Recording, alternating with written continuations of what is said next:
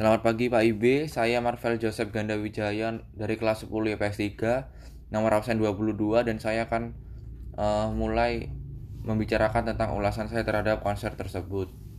Jadi pada pertunjukan tersebut merupakan pertunjukan seorang yang bermain hobo tetapi diiringi dengan piano.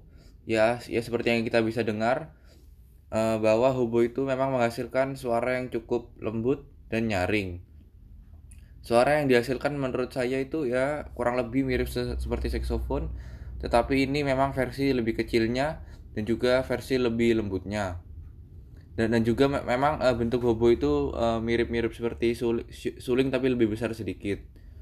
Dan juga uh, jangkauan nadanya memang sampai dua setengah oktav. Sekian dari saya terima kasih